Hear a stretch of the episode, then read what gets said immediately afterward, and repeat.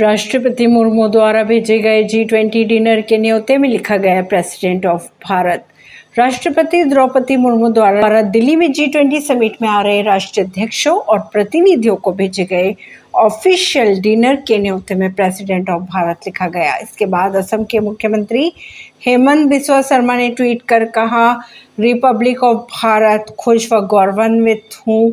कि हमारी सभ्यता, पूरे आत्मविश्वास के साथ अमृतकाल की ओर बढ़ रही है। इसी मामले को लेकर कांग्रेस नेता जयराम रमेश ने कहा, ये खबर वाकई अगर सच है तो राष्ट्रपति भवन ने 9 सितंबर को जी ट्वेंटी रात्रि भोज के लिए सामान्य प्रेसिडेंट ऑफ़ इंडिया के बजाय प्रेसिडेंट ऑफ़ भारत के नाम पर निमंत्रण भेजा है। संविधान के अनुच्छेद एक में लिखा है कि भारत जो इंडिया है, राज्य का एक समूह होगा। लेकिन अब इस राज्यों के समूह पर भी हमला किया जा रहा है। परिवेशी नई दिल्ली